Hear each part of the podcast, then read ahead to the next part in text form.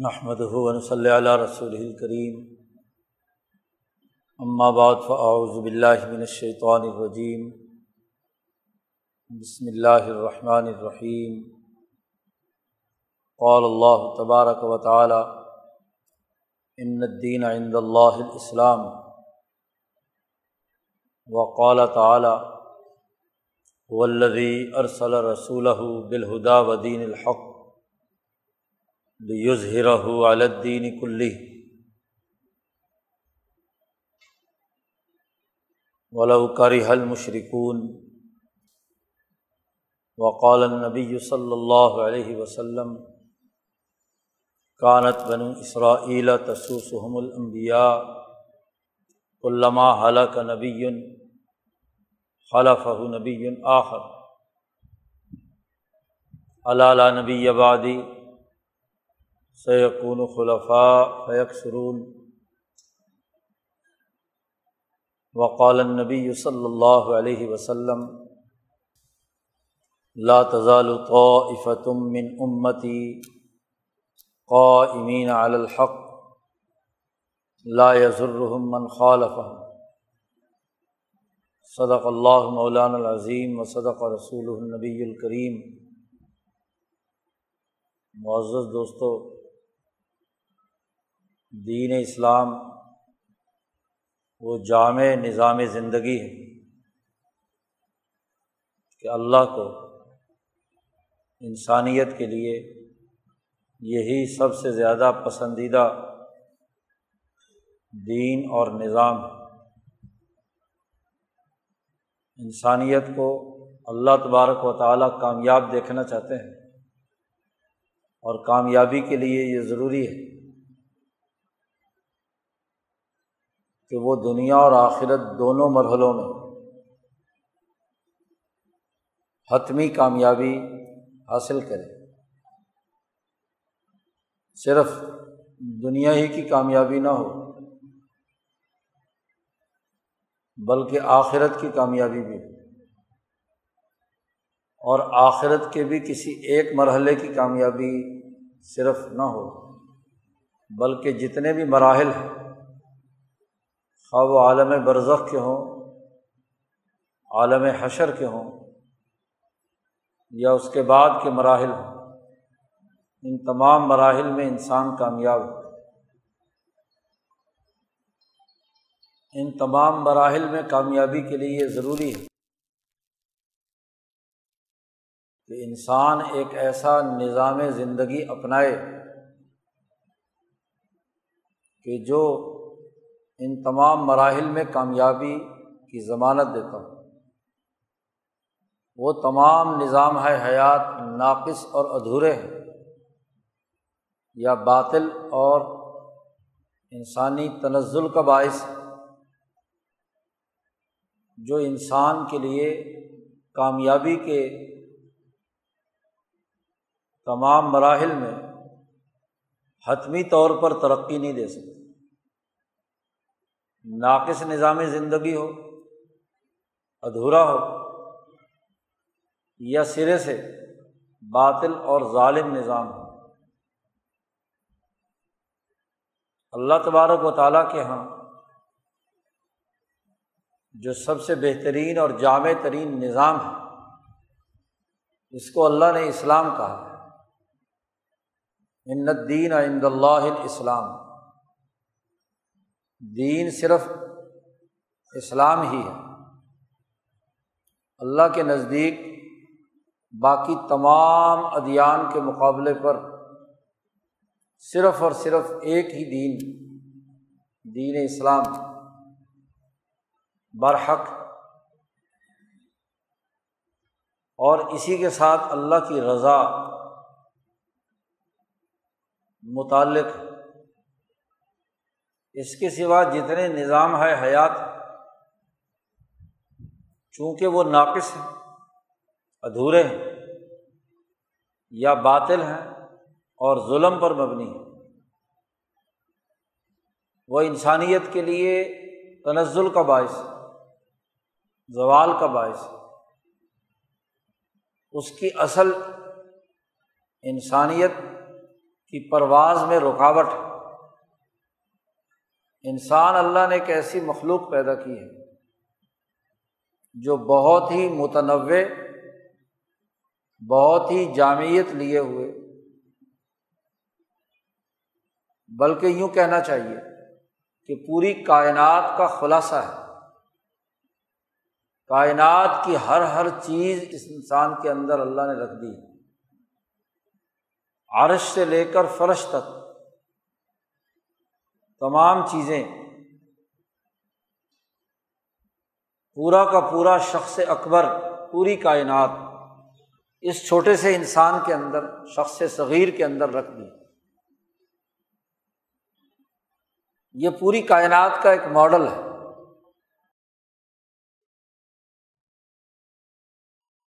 تمام چیزیں اس کا حصہ ہیں۔ اب کامیابی یہ ہے کہ انسان ان تمام چیزوں کا ایسا استعمال کرے، ایسے طریقے سے زندگی بسر کرے، ایسے متنوع انداز میں آگے بڑھے کہ اس کے وجود کے تمام پہلو ترقی کی منازل طے کریں صرف ایک ہی پہلو نہیں، سر سے پاؤں تک، ایک جانب سے دوسری جانب تک پورا وجود نمائندگی کرے۔ اس شخص اکبر کی، پوری کائنات۔ اسی لیے اس کو اللہ نے خلیفہ بنایا۔ نائب اسے زندگی اس نیابت میں گزارنی۔ خلافت کی ذمہ داری اس پر عائد کی گئی۔ اور پھر ان انسانوں میں جو ان تمام کمالات کا، عرش و فرش کا، آگے پیچھے دائیں بائیں، عرش، کرسی، آسمان و زمین، معدنیات، نباتات، حیوانات، سورج، چاند، ستارے جو بھی اس کائنات کے اندر اشیا آپ گن لیں، ان تمام کی جامع ترین نمائندگی کرنے والے دنیا میں صرف اور صرف ایک انسان ہے نبی الانبیاء حضرت محمد مصطفیٰ صلی اللہ علیہ وسلم۔ انسان کامل ہے نمونہ ہے اسوہ حسن ہے معیار ہے۔ اسلام بطور دین اور نظام کے اپنی تمام تر تابانیوں کے ساتھ اگر کسی انسان پر نازل ہوا ہے،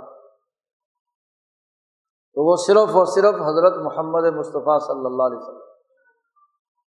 اور اسلام کا پورا پورا حق اگر کوئی دنیا میں انسان ادا کر سکتا ہے وہ بھی صرف اور صرف ذات گرامی حضرت محمد مصطفیٰ صلی اللہ علیہ وسلم۔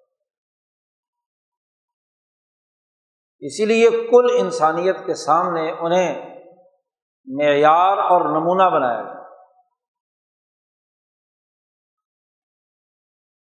ان کے تمام اعمال و افعال، آپ صلی اللہ علیہ وسلم کی سیرت کے تمام مراحل، رہتی دنیا تک انسانیت کے لیے نمونہ قرار دے دیے۔ اور یہ کام صرف آپ صلی اللہ علیہ وسلم کے دنیا میں آنے کے بعد ہی نہیں شروع ہوا، بلکہ اس سے پہلے بھی، آپ کی آمد سے پہلے بھی جتنے انبیاء آئے، ہر نبی نے حضرت محمد مصطفیٰ صلی اللہ علیہ وسلم کے دنیا میں آمد کی خوشخبری سنائی۔ لازم تھا۔ ہر نبی نے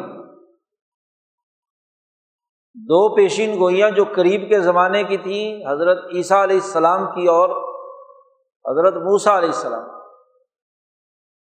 تو رات اور انجیل میں جو کچھ بیان کیا گیا، یہ تو قرب زمانے کے اعتبار سے۔ ورنہ اس سے پہلے جتنے انبیاء بھی آئے۔ حضرت ابراہیم علیہ السلام کے بعد بھی، بلکہ ابراہیم علیہ السلام سے پہلے بھی، بلکہ آدم علیہ السلام سے پہلے بھی۔ نبی اکرم صلی اللہ علیہ وسلم فرماتے ہیں کن تو نبی و آدم منجدل بین الماء وطین میں تو اس وقت بھی نبی تھا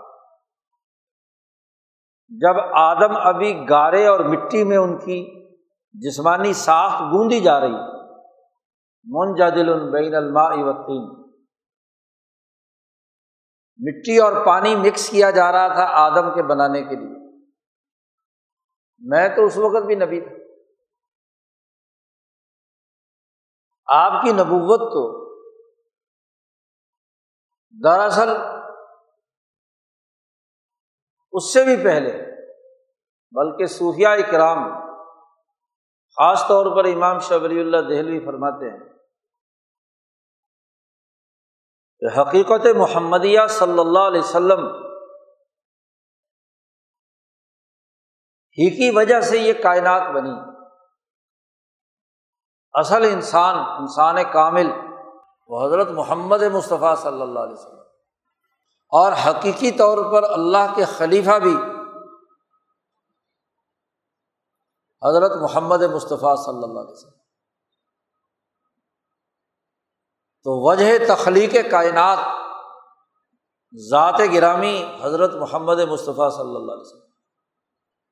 اسی لیے بہت سی احادیث کے مجموعے سے ثابت شدہ جو جملہ صوفیہ کے یہاں استعمال کیا جاتا ہے کہ لولا کا لمحہ خلق تو لفلاق اللہ پاک کا یہ جملہ نبی اکرم صلی اللہ علیہ وسلم کے لیے کہ اگر آپ نہ ہوتے تو میں یہ کائنات ہی پیدا نہ کرتا، آپ ہی کے لیے تو کائنات پیدا کی۔ اب یہ فضول بحث ہے جو آپ بعض علماء کرتے ہیں کہ جی یہ حدیث ان الفاظ کے ساتھ کسی صحیح صنعت کے ساتھ ثابت شدہ نہیں ہے۔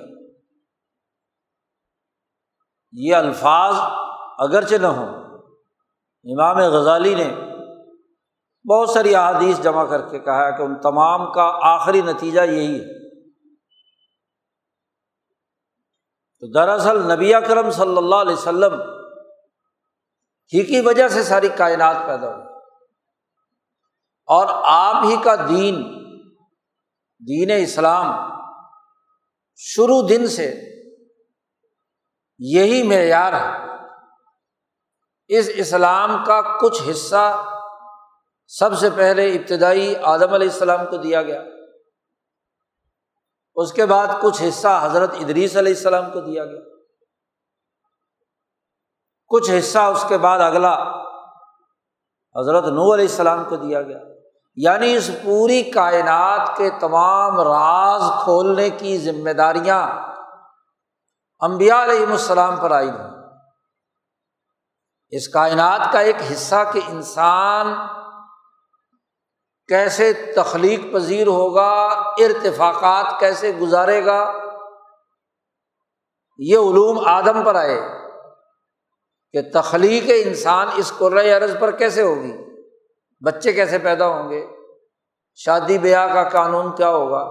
کھانے پینے کے لیے کیا طریقۂ کار اختیار کرنا ہوگا؟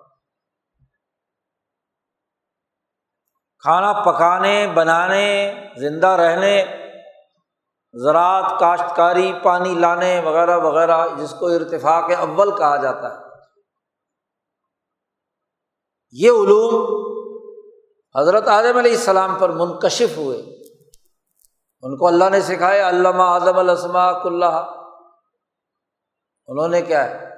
بیان کر دیے۔ قرائے ارض پر موجود جتنی اشیا اس دور کا انسان سیکھ سکتا تھا۔ طبیعتی قوانین اور گھریلو نظام سے متعلق وہ آدم علیہ السلام پر آئیں۔ لیکن کائنات کا ایک بہت بڑا حصہ ابھی باقی تھا۔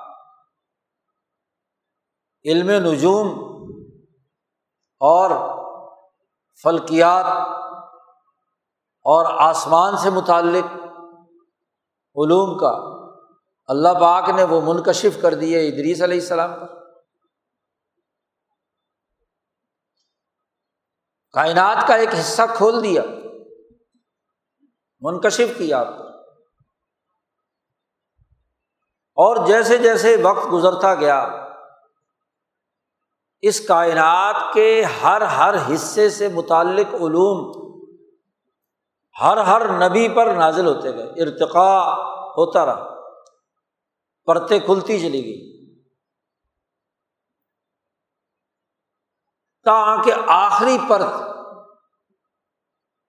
اس پوری کائنات کی، اس کے حقائق کی، اس کی اعلیٰ ترین درجے پہ ملکیت اور ملکوت السماواتی والارض کی۔ وہ نبی اکرم صلی اللہ علیہ وسلم پر منکشف ہو گئی نبی اکرم صلی اللہ علیہ وسلم فرماتے ہیں، ایک حدیث مشکات میں اور سیاح ستہ میں موجود نبی اکرم صلی اللہ علیہ وسلم ایک مرتبہ فجر کی نماز میں بہت دیر سے تشریف لائے۔ صحابہ کہتے ہیں کہ ہم انتظار میں بیٹھے ہوئے حالانکہ آپ صلی اللہ علیہ وسلم کا معمول تھا کہ جلدی تشریف لاتے اور لمبی نماز پڑھاتے تھے۔ دو سو سے زائد آیات والی جو صورتیں ہیں، وہ ایک ایک رکعت میں پڑھتے تھے تو آدھا پونا گھنٹہ تو گزر ہی جاتا تھا۔ لیکن اس روز آپ صلی اللہ علیہ وسلم کافی دیر ہو گئی، نہیں تشریف لائے، حتیٰ کہ سورج نکلنے کے قریب ہو گیا۔ ہم سب کو یہ خطرہ ہوا کہ کہیں سورج نہ نکل آئے۔ بالکل قریب۔ تو آپ صلی اللہ علیہ وسلم بڑی تیزی کے ساتھ اپنے حجرے سے باہر نکلے اور بہت تیزی کے ساتھ مسلح کی طرف بڑھے۔ تکبیر ہوئی اور آپ نے بہت ہی مختصر جلدی جلدی نماز پڑھائی۔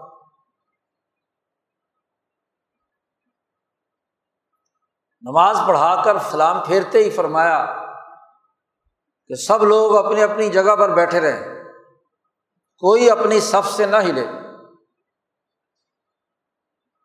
جو جہاں بیٹھا ہے نماز کے بعد وہیں پر رہے۔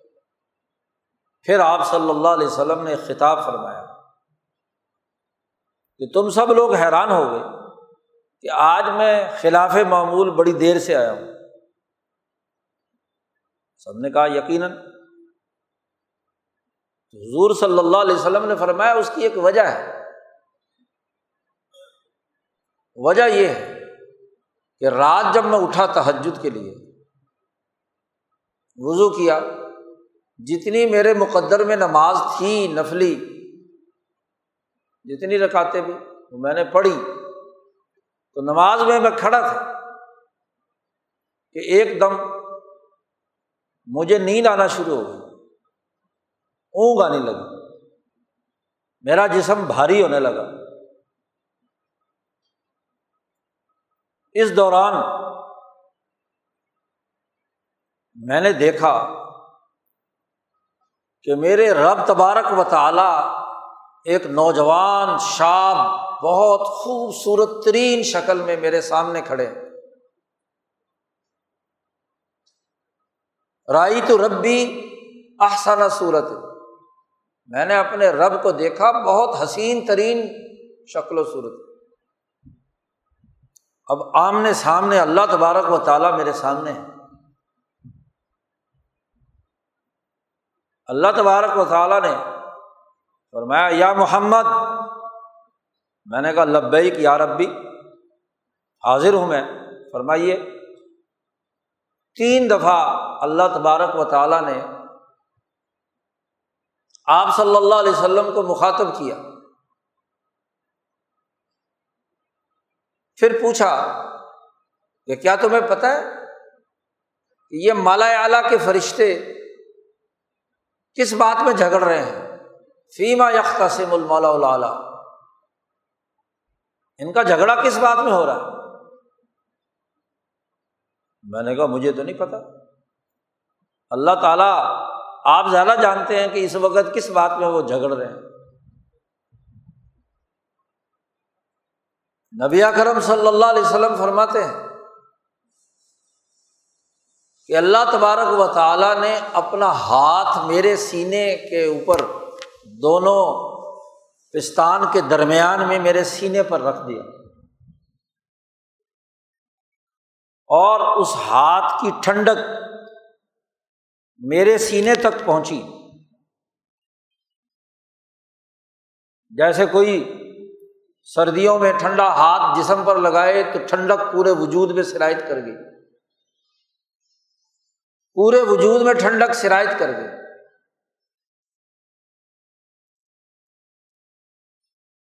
نبی کرم صلی اللہ علیہ وسلم فرماتے ہیں کہ جیسے ہی میرے سینے پہ اللہ تبارک و تعالیٰ نے اپنا ہاتھ رکھا۔ تو فتح اللہ کل شعین کائنات کی ہر پیدا شدہ مخلوق میرے سامنے روشن ہو گئی۔ عرش سے فرش تک پوری کائنات کا مجھے علم حاصل ہو گیا۔ تجلّہ علی کل شعیب ہر چیز منکشف ہو کر میرے سامنے آ گئی۔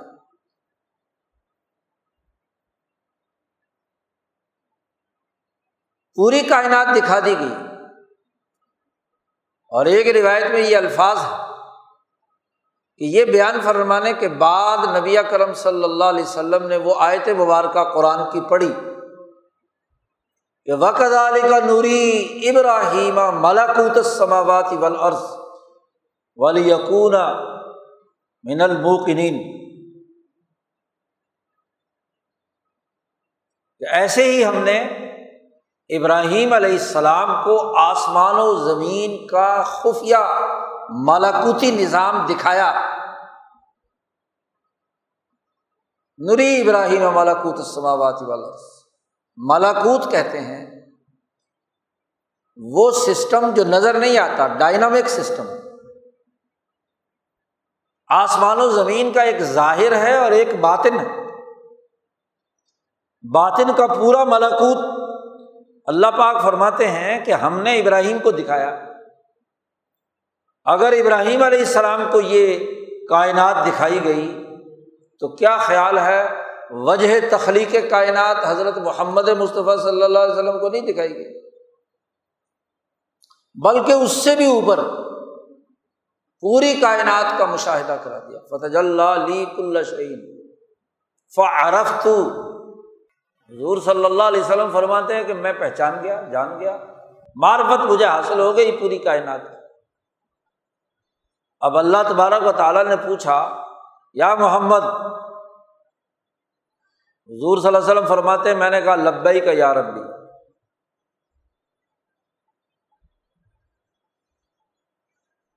اللہ پاک نے پوچھا کہ فیما یکسم المالا اعلیٰ اب بتاؤ کہ مالا اعلیٰ کس بات میں جھگڑ رہے ہیں؟ وہ جو پہلا سوال تھا، اس کا جواب دو۔ تو اب چونکہ آپ صلی اللہ علیہ وسلم نے پوری کائنات کا مشاہدہ کر لیا، تو مالا اعلیٰ کے جھگڑے کا بھی پتہ چل گیا کہ یہ کس بات میں جھگڑ رہے ہیں۔ تو آپ صلی اللہ علیہ وسلم نے فرمایا فل کفاراتی کہ کس عمل سے کون سا گنا جھڑتا ہے؟ کون سے گنا کا کیا کفارا ہے؟ کفارات کی مختلف پہلو نبی کرم صلی اللہ علیہ وسلم نے یہاں بیان فرمائے۔ پھر اللہ پاک نے پوچھا کہ پھر کس میں جھگڑ رہے ہیں؟ حضور صلی اللہ علیہ وسلم نے فرمایا درجات میں کس کا درجہ زیادہ اونچا ہے؟ تو وہ درجات بھی نبی اکرم صلی اللہ علیہ وسلم نے بیان فرمایا۔ کہنے کا مقصد صرف یہ ہے کہ حضرت محمد مصطفیٰ صلی اللہ علیہ وسلم ہی ہیں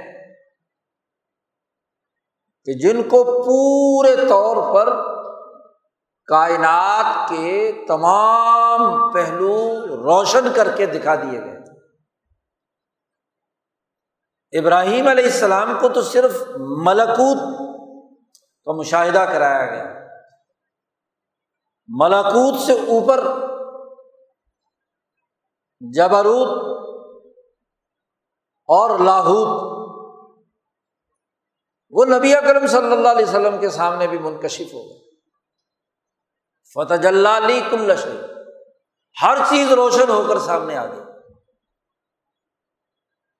یعنی جو کام آدم علیہ السلام سے شروع ہوا تھا، اس کائنات کے مشاہدے، اس کے سسٹم، اس کے نظام کے مختلف پہلوؤں کے سمجھنے، سمجھانے کا ارتفاق اول سے، وہ بین الاقوامی ارتفاق اس دنیا میں غلبے کا، اور نہ صرف بین الاقوامی ارتفاق دنیا میں بلکہ دنیا کے بعد کے تمام مراحل بھی نبی اکرم صلی اللہ علیہ وسلم پر منکشف کر دیا وہ سسٹم بھی آپ نے بتلا دیا۔ اس عرض کے ارتفاقات کے بارے میں وہ روایت ہے جو نبی اکرم صلی اللہ علیہ وسلم نے فرمایا، بخاری اور مسلم میں۔ کہ نبی اکرم صلی اللہ علیہ وسلم نے فرمایا کہ اللہ تبارک و تعالیٰ نے میرے لیے پوری زمین سمیٹ کر میرے سامنے رکھ دی۔ ان اللہ زوالی الرض فرائی تو مشار کہا و مغاربہ میں نے اس قرۂۂ ارض کے تمام مشرقی علاقے اور تمام مغربی علاقے ان تمام کا مشاہدہ کیا۔ اور مجھے کہا گیا کہ آپ کی حکمرانی آپ کی امت کی حکمرانی اس پورے علاقے پر ہوگی پورے عرض پر ہو یہ تو دنیا کا بین الاقوامی معاملہ۔ اور امام شاہ ولی اللہ دہلوی فرماتے ہیں، یہی نہیں، مرنے کے بعد سے لے کر حشر کے میدان تک میں انسان کے ساتھ قبر میں کیا معاملہ ہوگا؟ نبی اکرم صلی اللہ علیہ وسلم پر یہ بھی منکشف کر دیا گیا۔ اسی بنیاد پر نبی اکرم صلی اللہ علیہ وسلم نے فرمایا کہ قبر میں انسان کے ساتھ کیا کیا کچھ ہوگا اس قبر کے دور کا نظام کیا ہوگا؟ دفناتے ہی فرشتے آئیں اور حساب کتاب شروع کر دیں گے۔ یہاں سے قبر کا سسٹم شروع ہوتا ہے۔ حتیٰ کہ ابھی میت کو قبر میں رکھنے کے بعد مٹی ڈال رہے ہوں گے لوگ۔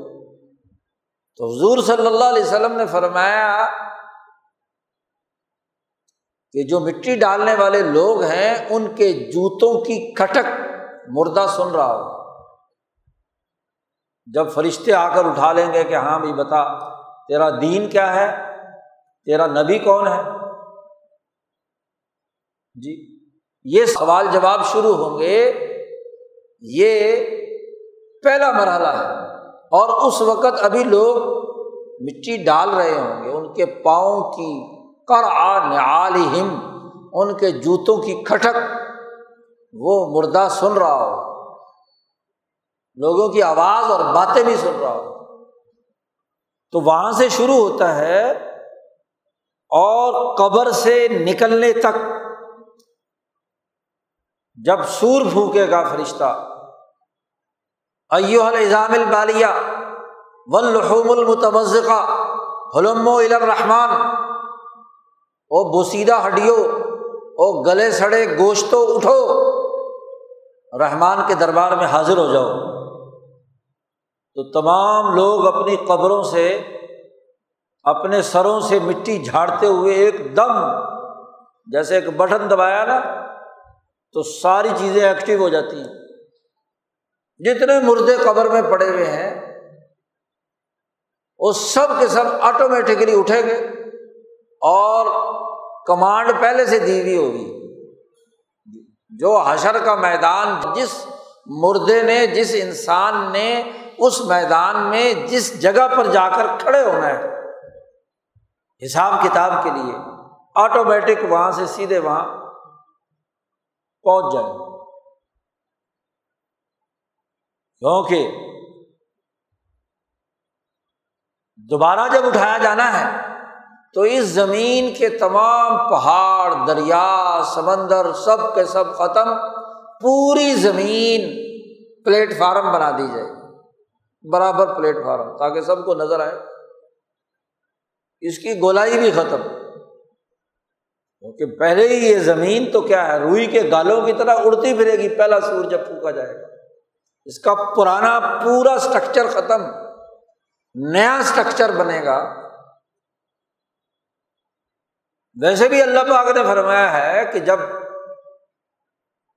پوری کی پوری زمین اللہ کے ایک ہاتھ میں لپٹی ہوئی ہوگی متویات لپٹی ہوئی ہوگی اللہ کے دائیں ہاتھ میں۔ تو اس زمین کو جیسے چاہے بنا لے، اللہ میاں کیا حیثیت ہے اس زمین کی اللہ کے مقابلے میں؟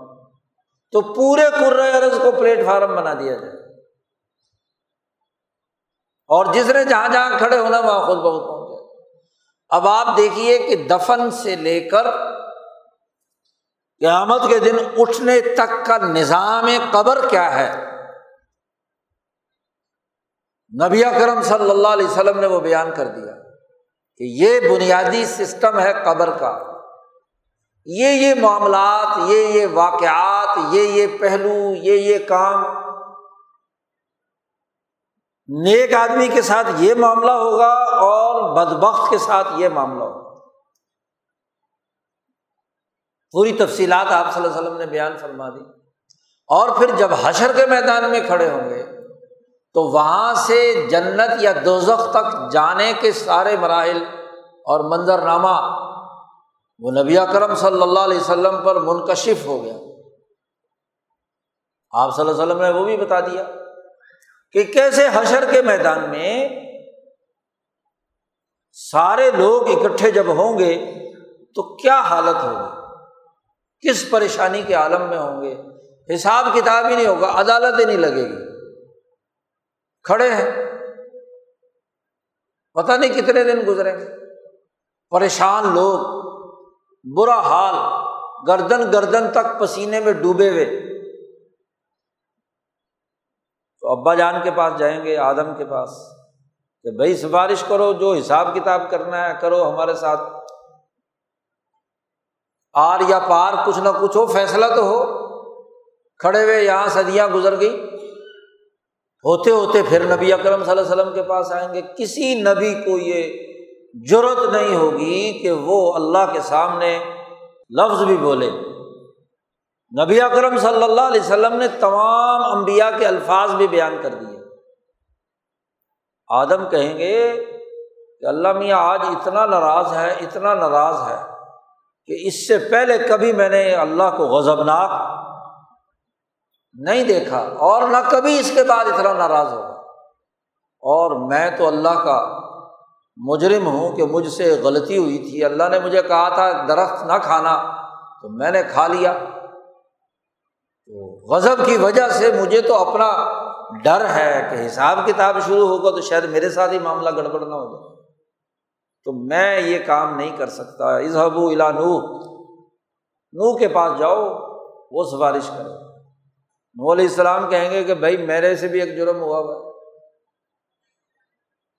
موسا علیہ السلام کے پاس جائیں گے، ابراہیم کے پاس جائیں گے ہاں جی عیسیٰ علیہ السلام، تمام انبیاء کے پاس جائیں گے۔ لیکن حضرت محمد مصطفیٰ صلی اللہ علیہ وسلم کے پاس آئیں گے۔ تو آپ صلی اللہ علیہ وسلم جو وجہ تخلیق کائنات تھے اور پوری کائنات کے تمام معاملات میں نبی کرم صلی اللہ علیہ وسلم ہی وہ واحد نبی الانبیاء ہیں۔ جن سے اس حوالے سے کسی قسم کی کوئی کوتا ہی نہیں ہوئی۔ جیسا منکشف ہوا ویسا ہی بیان کر دیا۔ رحمت اللہ عالمین ہی تھے۔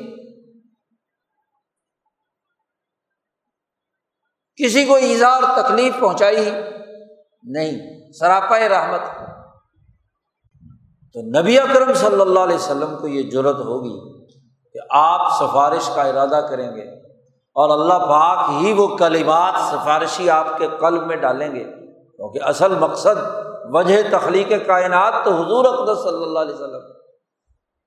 تو آپ صلی اللہ علیہ وسلم وہاں اللہ کے سامنے سجدہ ریز ہوں گے ہاں جی کہیں گے کہ حساب کتاب شروع ہونا چاہیے۔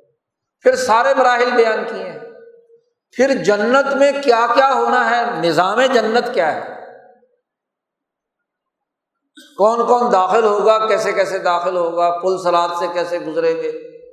تو نظام جنت بھی اور نظام جہنم بھی۔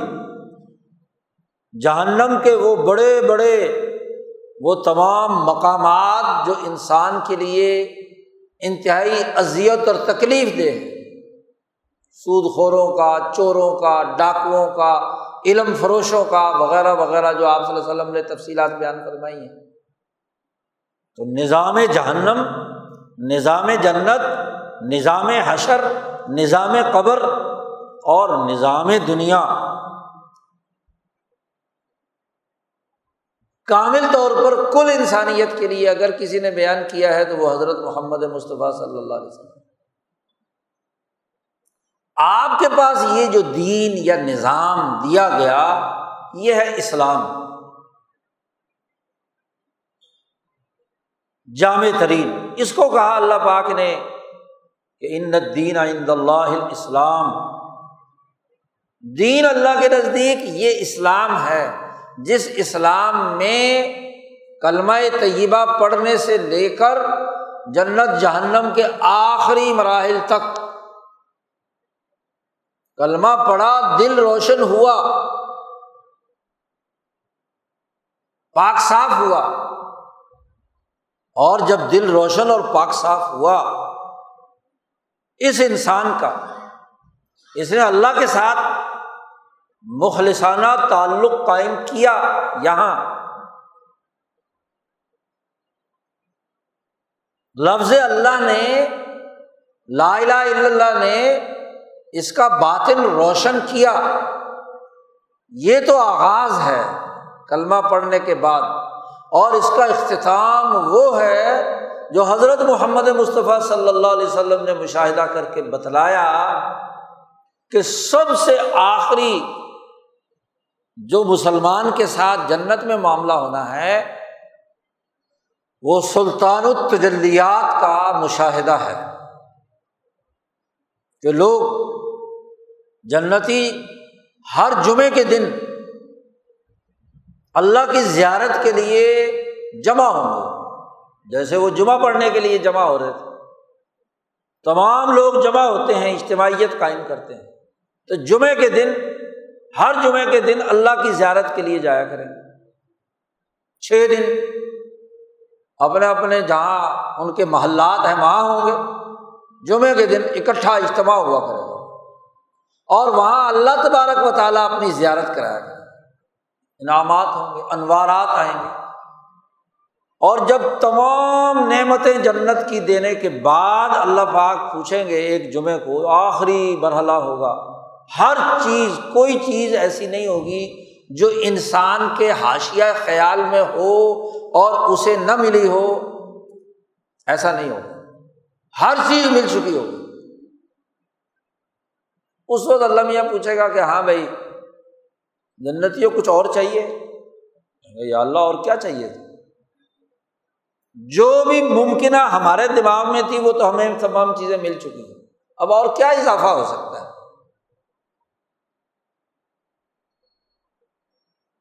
تو اللہ پاک فرمائیں گے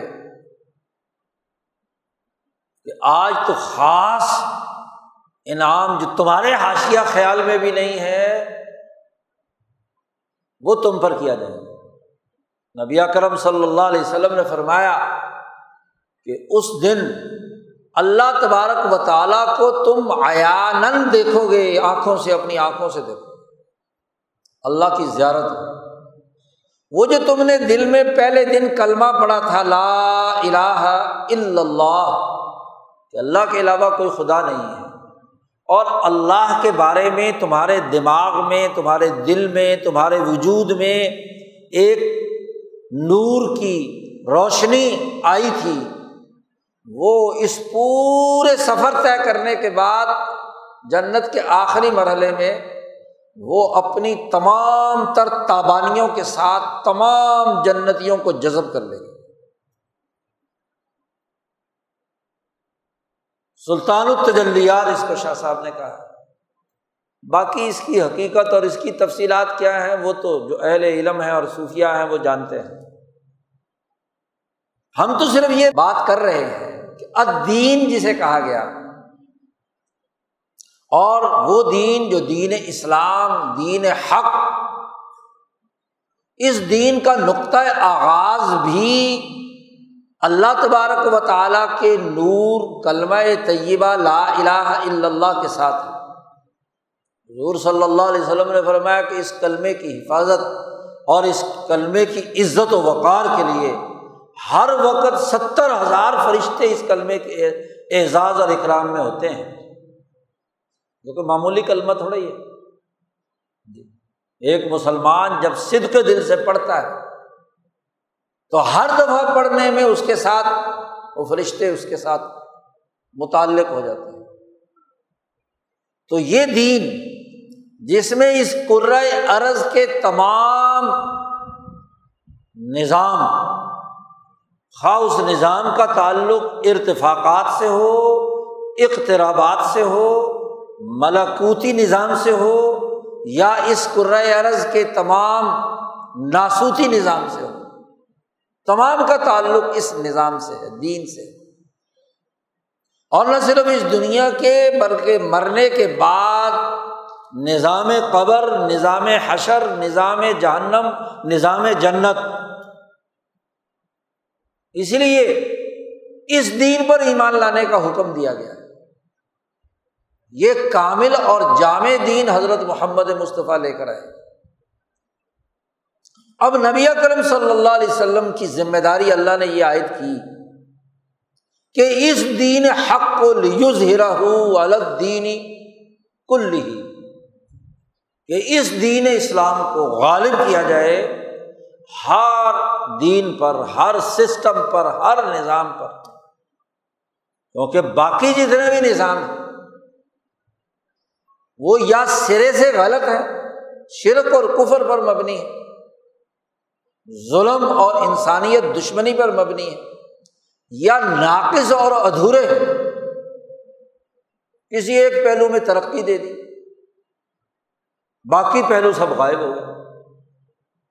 دنیا میں کوئی دین، کوئی نظام، کوئی چیز من کل وجوہ سرے سے ہی شر یا غلط نہیں ہوتی۔ بلکہ ایک آدھ، دو چار، دس باس پہلوؤں سے وہ اچھی ہوتی ہے حتیٰ کہ وہ شراب جس کو اللہ نے گندگی قرار دے کر ممانعت کر دی، اس کے بارے میں اللہ نے کہا کہ اس مہما اکبر من نف کہ اس کا جو گناہ ہے وہ زیادہ بڑا ہے۔ بہ نسبت اس کے نفے سے۔ تو نفع کچھ نہ کچھ تو ہے۔ پانچ، دس فیصد، بیس فیصد وقتی طور پر جوش آ جائے، طاقتور آ جائے، بن جائے آدمی۔ لیکن اس کا نقصان زیادہ ہے۔ یہ نہیں ہو سکتا کہ دنیا کا کوئی دین یا نظام سرے سے اول سے آخر تک مکمل طور پر کیا ہو۔ شر ہی شرم ہر سسٹم کے کچھ نہ کچھ پہلو ہوتے ہیں۔ یہودی نظام ہے موسا علیہ السلام برحق ہے۔ تو اپنے زمانے میں نازل ہوئی برحق کتاب تھی۔ لیکن ایک تو یہ کہ وہ ایک ایسے زمانے کا نظام یا دین ہے جو زمانہ بدل چکا۔ اور اگر اس میں کوئی مفید بات ہے، جیسا کہ عمر فاروق کو محسوس ہوئی اور حضور صلی اللہ علیہ وسلم کے پاس آ کر تو رات کی اچھی اچھی باتیں پڑھنے لگے۔ حضور نے فرمایا کہ اگر اچھی باتیں ہیں بھی صحیح، تو ان کا پچھلے دور سے تعلق تھا، منسوخ ہو چکا۔ آج تو اگر موسا علیہ السلام بھی ہوں تو انہیں میری اطاعت کرنی ہوگی، میری بات ماننی منسوخ ہو چکا عیسائیت، عیسیٰ علیہ السلام برحق نبی ہے انجیل برحق کتاب ہے۔ ممکن ہے اس میں کچھ فیصد باتیں تحریف کے بغیر ہوں اور اچھی ہوں۔ لیکن ناقص اور ادھوری ہے، کامل نہیں ہے۔ سسٹم کا اصول یہ ہوتا ہے کہ سسٹم وہ ہوتا ہے جس کی تمام چیزیں کیا ہوں۔ کل پرزے اپنے اپنی جگہ پر فکس ہوں، کام کر رہے ہیں سسٹم کا ایک حصہ اچھا ہو اور باقی حصہ خراب ہو۔ حتیٰ کہ کچھ پرزے خراب ہو جائیں تو پورا سسٹم گڑبڑ ہو جائے۔ چاہے وہ اچھے بھی کیوں نہ ہو۔ نظام جب ہم کہتے ہیں کسی کو، دین کا لفظ کسی لیے استعمال کرتے ہیں، تو وہ ایک کمپریہنسو ایسا طریقۂ کار ہوتا ہے جس میں تمام پہلوؤں کے حوالے سے اس کے اندر مسائل کا حل موجود ہو۔ یہ نہیں کہ ایک مسئلہ تو حل ہو جائے اور دوسرا مسئلہ خراب ہو جائے۔ اس کو سسٹم تو نہیں کہیں وہ تو نظام تو نہیں ہے۔ تو یہ دماغ میں خیال کرنا کہ باقی نظام میں بھی تو کچھ اچھی باتیں ہیں نا۔ بے شک اچھی باتیں ہیں۔ لیکن کیا یہ اچھی باتیں کوئی اور دوسرا فساد تو نہیں پیدا کر رہی؟ دوسری طرف تو خرابی پیدا نہیں کر رہی۔ مثلاً دنیا کے حوالے سے اگر اچھی بات ہے، تو کہیں مرنے کے بعد کے معاملات کے اندر تو خرابی نہیں پیدا کر رہی۔ یا ایک وقت کے وقتی لذت اور ذائقے کے اعتبار سے تو ایک چیز اچھی ہے۔ لیکن بعد میں آنے والے اس کے نتائج وہ تو خراب نہیں نکل رہے۔ ایک مریض آدمی جس کو کسی طبیب نے پرہیز بتلایا کہ یہ چیزیں کھاؤ گے تو تمہارا مرض بڑھے گا۔ لیکن جب وہ کھاتا ہے تو مزہ بڑا آتا ہے اور وقتی طور پر توانائی بھی آتی ہے۔ لیکن غذا ہضم ہو کر جب جسم کا حصہ بنتی ہے، تو پھر جب اس کے اثرات و نتائج مرتب ہوتے ہیں۔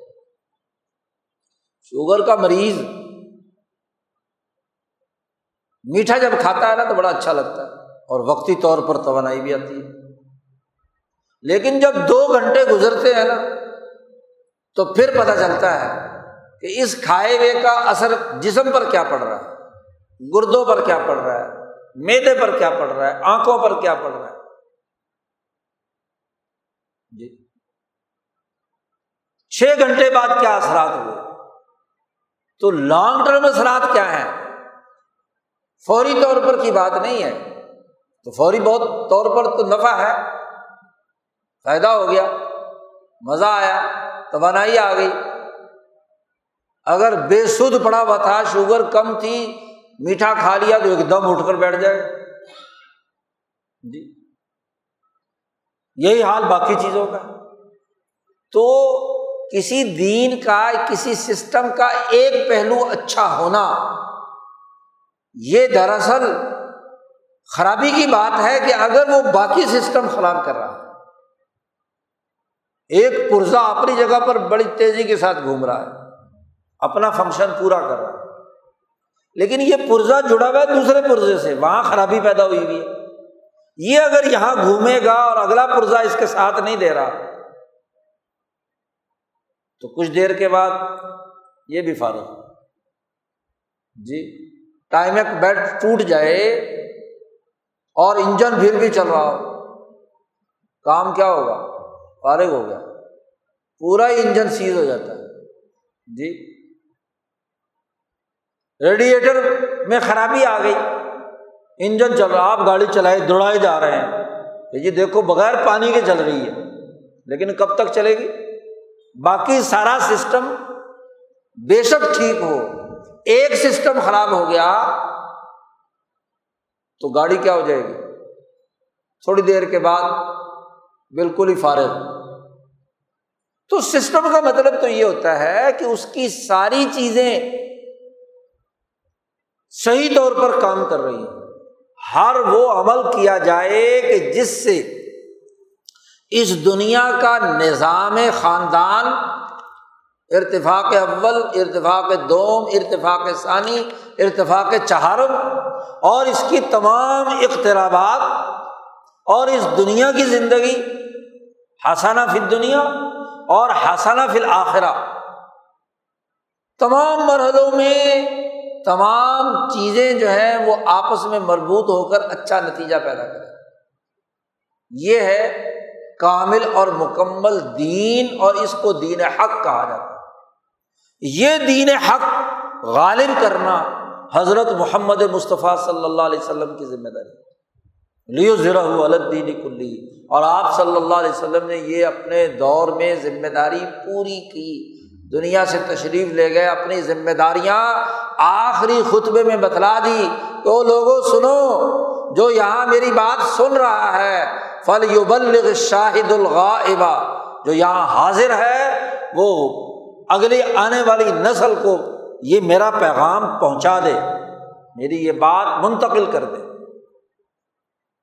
اپنے تک محدود نہ رکھے۔ اور جو کام میرے ذمے ہے وہ تمہارے ذمے اب ہو گیا۔ میں تمہیں سپرد کر کے جا رہا ہوں۔ اللہ حل بل لگ تو کیا خبردار، میں نے تمہیں بات پہنچا دی کہ نہیں؟ میری ذمہ داری پوری ہو گئی۔ میں تو اب رخصت ہو رہا ہوں۔ تم دیکھو کیا کرنا چاہتے ہو۔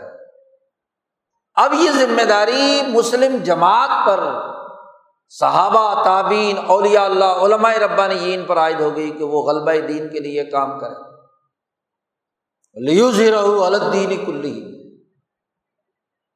یہ غلبہ دین، یہ ہے سیرت نبویہ۔ ربیع الاول کے مہینے میں حضور صلی اللہ علیہ وسلم کی یہ سیرت اس بات کا تقاضا کرتی ہے کہ اس مکمل کامل نظام کو غالب کیا جائے، جو حضرت محمد مصطفیٰ صلی اللہ علیہ وسلم لے کر آ رہے اب سیرت النبی کا مطلب صرف اتنا ہو کہ آپ کے یوم ولادت یا یوم وفات پر ڈھول ڈبکا کر لیا جائے۔ روزہ رسول بنا لیا، وہاں گھومنے لگے، خانہ کعبہ بنا لیا، وہاں گھومنے لگے۔ ہاں جی۔ بجلی کا ضیاع اور پتہ نہیں کیا کیا خرافات، ڈھول ڈبک کے گانے میوزک نبی اکرم صلی اللہ علیہ وسلم نے فرمایا کہ یہ میوزک یہ سننا، یہ ایسے ہی ہے جیسے کسی کے کان میں پگھلایا ہوا سیسا ڈال دینا۔ جی۔ اور وہ سر عام ربی الاول کے مہینے۔ وہ تمام گانے ان کو نعت میں بدل دیا۔ نعت کے نام پر چلائی جا رہی۔ رسومات اسراف و تبزیر سے اللہ پاک نے منع کیا، دین اسلام کی تعلیمات پہ۔ نبی کرم صلی اللہ علیہ وسلم نے منع کیا۔ اور یہاں فضول لغ ہاں جی چراغاں ہو رہا ہے، فلانا ہو رہا ہے، ڈھمکانا ہو رہا ہے۔ اس کا نبی کرم صلی اللہ علیہ وسلم کی سیرت سے کیا تعلق؟ ہے بلکہ اگر آپ آگے بڑھ کر دیکھیں، ذمہ داری تھی اس مکمل دین کو غالب کرنے کی۔ لیکن آپ دیکھیں کہ پچھلے سو سال سے تقریباً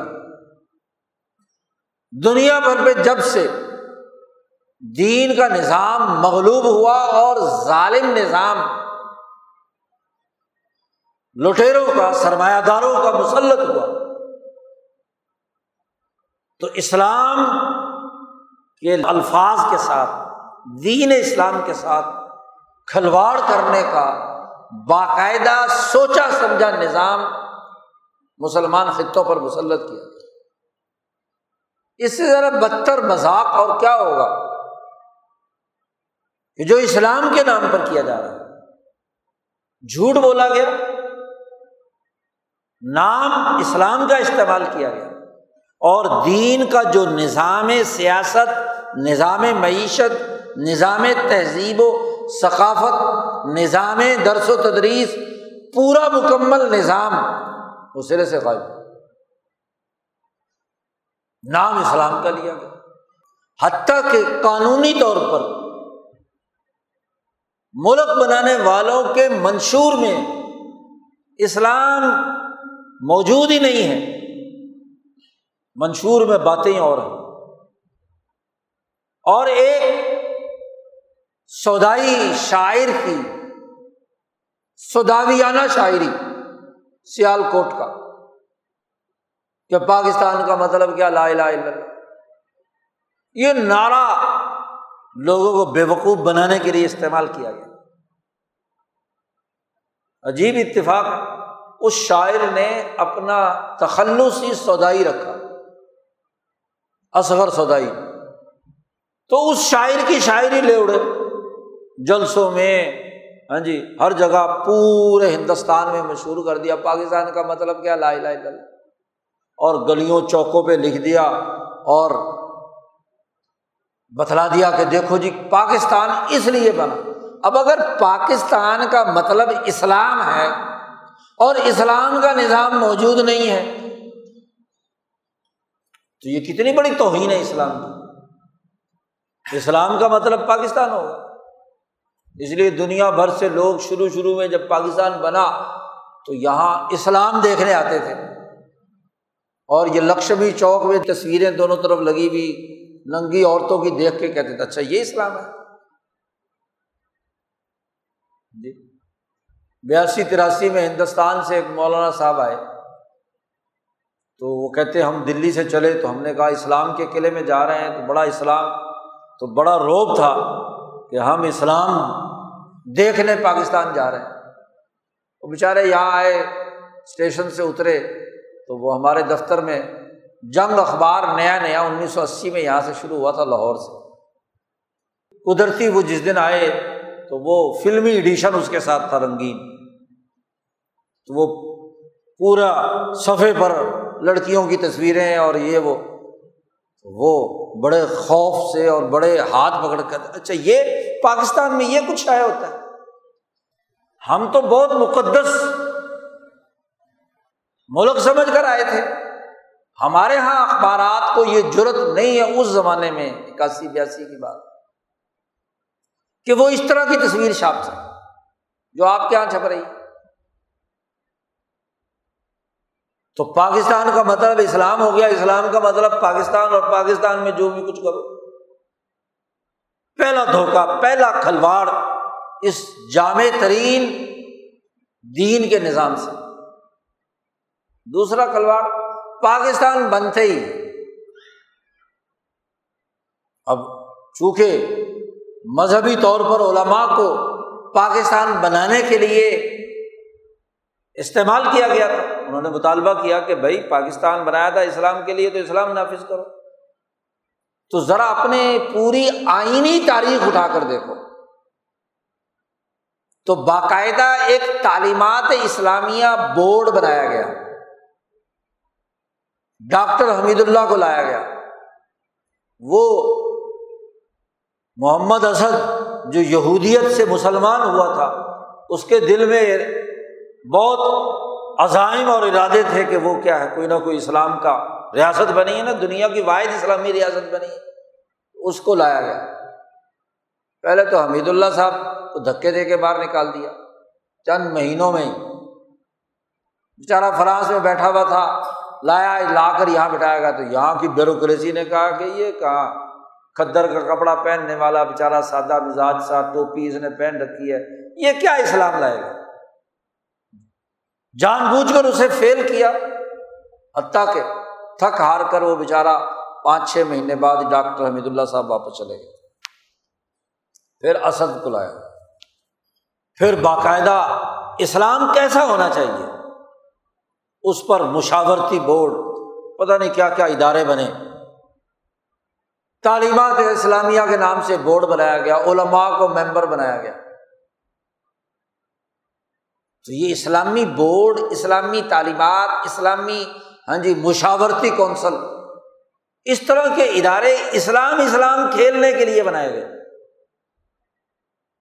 اسلام کا نظام نافذ کرنے میں رکاوٹ کیا؟ نیت صاف ہو۔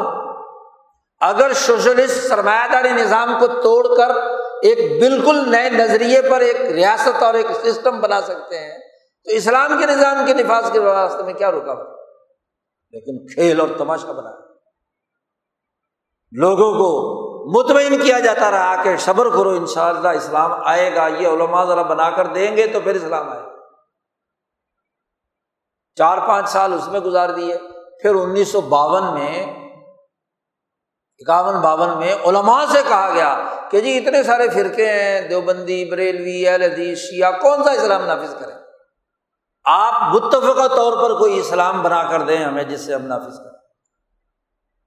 تو تمام علماء جمع ہوئے، نکات انہوں نے تیار کیے اکتیس علماء نے، جس میں دیوبندی، بریلوی، اہل حدیث، شیعہ، سارے علماء تھے۔ سب نے متفقہ طور پر کہا کہ ان نقطوں پر ہم سب متفق ہیں۔ باقی رفا دین کرنا ہے، نہیں کرنا ہے، کوئی آمین بل جہر کہنا نہیں کہنا ہے ہاں جی سلاۃ و سلام پڑھنا ہے کہ نہیں پڑھنا ہے، یہ ہمارا مسئلہ اس کا نظام سے نفاذ سے کوئی تعلق نہیں۔ ہاتھ باندھ کر نماز پڑھنی ہے یا ہاتھ کھول کر نماز پڑھنی ہے، یہ الگ مسئلہ ہے۔ ان نکات پر ہم متفق ہیں۔ پھر جناب ایوب خان تشریف لے آئے۔ ماشاء اللہ لگا۔ تو پھر ایک اسلامی مشاورتی کونسل بنائی گئی۔ وہ کونسل کونسل کھیلتے رہے۔ انیس سو بہتر تہتر تک، باسٹھ سے بہتر تک مشاورتی کونسل۔ بڑی بڑی تقریریں ہیں، پارلیمنٹ کے لمبے لمبے اجلاس ہیں ہاں جی اس میں بحثیں ہیں، لیکن ڈھاک کے تین پار اسلامی نظام پھر بھی غائب۔ انیس سو تہتر میں آئین بنایا گیا۔ تو اس وقت اب اسلامی نظام نافذ کرنے کے لیے ایک باقاعدہ آئینی ادارہ اسلامی نظریاتی کونسل بنائی گئی۔ کہ جی یہ اسلام کے نفاذ کے لیے تجاویز اور سفارشات دے گی، لیکن اس کا دائرۂ کار صرف اتنا ہوگا کہ یہ سفارشات بھیجے گی پارلیمنٹ میں اور پھر پارلیمنٹ چاہے تو منظور کرے اور چاہے رد کر دے۔ ٹھیک ہے جی۔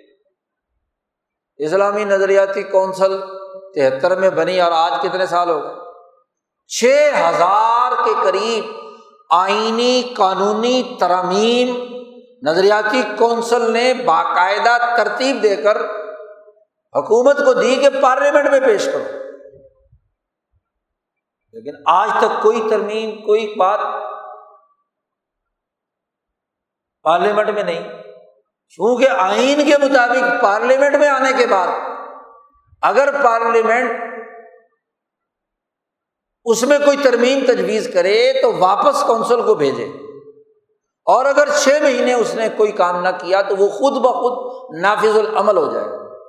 اس لیے پارلیمنٹ میں پیش نہیں کیا حتیٰ کہ امیر المومنین صاحب ایک بنے تھے۔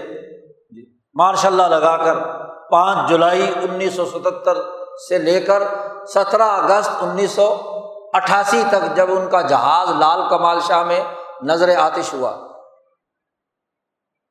اس پورے دوران بڑے دھوپ دھکے سے اعلان کیا گیا، بلکہ یہ ربیع الاول کے جل سے جلوس بھی بڑے شان و شوکت کے ساتھ انہیں کے زمانے میں نکلنا شروع سیرت کانفرنس ہے۔ سارے علماء کو بلا کر سیرت کانفرنس سے خطاب صدر صاحب کریں گے۔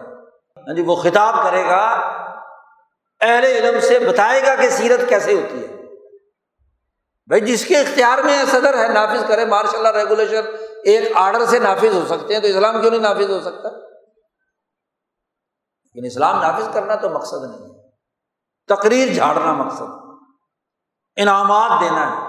مقابلے شروع ہے کہ سیرت پر کون ایک منفرد مقالہ لکھ کر لائے گا تو اس کو کتنا بڑا انعام ہوگا۔ اربوں روپے ہر سال اس کام کے لیے خرچ کیے جاتے لیکن اسلام نہ دار وہ تبلیغی جماعت کے ایک بڑے رہنما، انہوں نے پوری دستاویز بنا کر اسلامی نظریاتی کونسل سے لے کر اور دو گھنٹے تقریر کر کے سمجھایا۔ وزیر اعظم تھا ایک اس زمانے میں۔ خیال تھا کہ اسلام نافذ کرے گا۔ اس نے کہا، بتاؤ مفتی صاحب، اس میں ہے کیا؟ نافذ کیا ہونا ہے؟ انہوں نے دو گھنٹے تقریر کر کے بات سمجھائی کہ یہ کچھ سفارشات ہیں، یہ اسلام کے مطابق نظام نافذ ہونا چاہیے۔ تو دو گھنٹے تقریر سننے کے بعد کہتا ہے، مفتی صاحب شریف آئے کھانے نے۔ حال تو یہ ہے۔ تو ہریسا کھلا کے وزیر اعظم ہاؤس سے روانہ کر دیا۔ یہ تو حال ہے۔ جی یہ اسلام نافذ کرے۔ کھلواڑ کیا جا رہا ہے پچہتر سالوں سے، اسلام کے نام پر، سیرت کے نام پر۔ حضرت محمد مصطفیٰ صلی اللہ علیہ وسلم کے نام پر۔ ملک لیا کہتے ہیں اسلام کے لیے، اور اسلام کا نفاذ سرے سے غائب۔ جو دین نبی اکرم صلی اللہ علیہ وسلم نے بیان فرمایا، گھریلو زندگی سے لے کر بین الاقوامی نظام کے قیام تک اور اس دنیا اور آخرت کے تمام مراحل میں کامیابی کا اس کا ایک حصہ بھی تو نافذ العمل نہیں اور وہ کھربوں روپے اس پر خرچ ہو رہے بلکہ اس دین سے متصادم، وہ ظلم کا نظام جو یہاں ایسٹ انڈیا کمپنی اور برٹش سامراج نے غلامی کے زمانے میں قائم کیا تھا وہ اپنی پوری آب و تاب، شان و شوکت، طاقت اور قوت کے ساتھ مسلط جس نے ادارے تباہ کر دیے، انصاف کے لیے جو ادارہ بنا، وہ بے انصافی کی علامت بن گیا۔ قانون سازی کے لیے جو ادارہ بنا، وہ لا قانونیت کا مرکز بن گیا۔ انتظامی نظم و نسق کے لیے جو ڈھانچہ بنایا گیا بد انتظامی کا شاہکار بن گیا۔ مذہب کی تعلیم و تربیت کے لیے جو سسٹم بنائے گئے، وہ سوائے مذاق کرنے کے اور کچھ نہیں رہا۔ صرف اس لیے کہ مذہبی ذہن کے لوگ مطمئن ہو جائیں۔ اور یہ کھلواڑ اس سامراجی نظام کو برقرار رکھنے کے لیے پچہتر سالوں سے اسلام اسلام۔ اور سیاست میں ضرورت تھی تو وہاں بھی اسلام کے نام سے سیاسی پارٹی۔ سارے مسلمان ہیں۔ جماعت اسلامی کا کیا مطلب؟ اسلام کے نام سے پارٹی بنانے کا کیا مطلب؟ جی۔ مسلمان ملک کے اندر ساری اسلامی پارٹیاں ہیں۔ اسلامی غیر اسلامی کی کیا تقسیم ہے؟ صرف اسلام فروشی کے لیے۔ اسلام کے نام پر اسلام آباد میں پہنچنے کے لیے۔ مسلم لیگ، کیا مطلب ہے کہ جتنے مسلمان ہیں وہ اس میں ہیں، باقی کوئی مسلمان نہیں ہے۔ کیا مطلب کسی اسلام کی بنیاد پر بات۔ اور پھر عجیب تماشا ہے۔ اس ظلم کے نظام کے خلاف اگر اس خطے میں کوئی مزاحمتی نظام موجود تھا سرمایہ داری کے مقابلے میں، سوشلزم کا، تو کچھ لوگوں کو سوشلزم کا ایسا ہوا ہوا تھا یہاں۔ تو ان کے لیے بھی ایک چورن بنایا ہوا ہے۔ بھٹو صاحب کا۔ جی بڑے کر و فر کے ساتھ بائیں بازو انقلابی تبدیلی لانے والے ہاں جی سوشلزم کے مسائل کا آخری حل کرنے کے لیے، تو وہ بھی باقاعدہ امریکی سفارت خانے سے پیسے دے دے کر جعلی سوشلسٹ یہاں پیدا کر کے سوشلزم کے نام پر تحریکات برپا کی گئی اور پھر سارے انڈے اٹھا کر ہاں جی سارے سوشلسٹ اور انقلابی اٹھا کر وہ انیس سو سڑسٹھ میں جی ایک پارٹی کے اندر جمع کر دی۔ اور سب کو استعمال کر کے نظام وہی رہا۔ نظام عدل نظام پارلیمنٹ، انتظامیہ، سیاست، معیشت، تہذیب، کلچر۔ چھ سات سال حکمران رہے وہ صاحب، لیکن کبھی چیف مارشل ایڈمنسٹریٹر تو کبھی کیا ہے ہاں جی وزیر اعظم اور کبھی صدر۔ لیکن بات وہی کی وہی۔ کبھی اسلامی، اسلام بیچو اور کبھی لبرلزم، روشن خیالی اور جناب والا ہاں جی سیکولرزم اور پتہ نہیں سوشلزم کے نعرے، روٹی، کپڑا اور مکان کے نعرے۔ مقصد اس ظالم سرمایہ داری نظام کو برقرار رکھنا ہے جو تین سو سال سے اس خطے کا خون چوس رہا ہے۔ اس سے بڑا مذاق کیا ہوگا؟ ایک مسلمان کو تجزیہ کرنا چاہیے کہ دین اسلام کی جامعت جو حضرت محمد مصطفیٰ صلی اللہ علیہ وسلم کی صورت میں موجود تھی، وہ کیا ہے؟ اور غلب دین کا مقصد دراصل اس جامع دین کو اپنی زندگی کے تمام شعبوں میں غالب کرنا ہے۔ یہ نہیں کہ اسلام اسلام کا نام استعمال کریں، اسلام اسلام کے نام پر چندے کھائیں، فنڈ کھائیں، اربوں روپے لٹائیں یہ اسلام فروشی ہے۔ اس کا اسلام سے کوئی تعلق نہیں۔ یہ نظام فروشی ہے۔ اس کا دین سے کیا تعلق یہ کام تو یہودی بھی کرتے رہے یہودیت کو بیچنے کے لیے اپنے زمانے میں۔ عیسائیت بھی کرتی رہی۔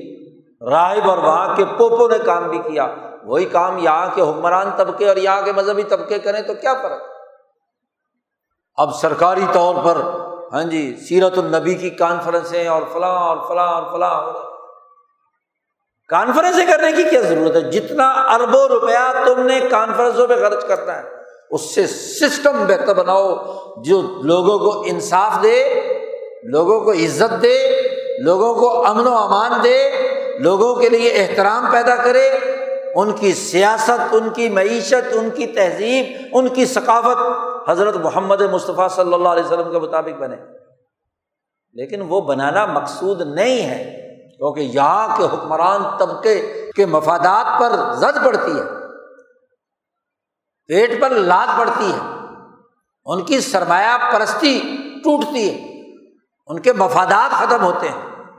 اور پھر ایسے ماحول میں ماشاء اللہ وہ مذہبی رہنما جو سرمایہ داری کی اساس پر اسلام کو مشرف سرمایہ داری کرنے کے لیے فتوے دیتے ہیں، وہ بھی ان کے ساتھ مل گئے۔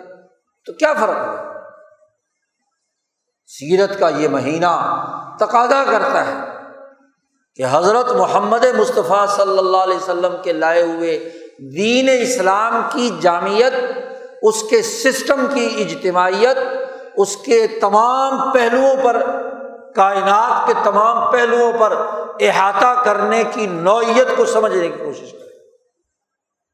اور اگر وہ نہیں سمجھتا اور صرف رسمی کاروائی کرتا ہے یا بدنیتی کے ساتھ، اسلام اور سیرت کے ساتھ مذاق کرتا ہے، تو اس سے بڑی لالت اور کوئی نہیں۔ میں یکفر بھی آیات اللہ، جو اللہ کی آیات کا انکار کرتا ہے، وہ سخت ترین عذاب کے اندر مبتلا ہے۔ یہ دنیا کی چار دن کی زندگی ہے، مزہ اڑا لو۔ حکمران مفاد پرست طبقات، علم و دانش کے نام پر مسلط طبقات، یہ دنیا کی چار دن کی زندگی ہے۔ ورنہ اللہ کی طرف سے بڑا سخت عذاب، جو ظالم لوگ ہیں، ان کا منتظر۔ اس لیے اس مہینے میں اپنے نظریے کو بلند کرو۔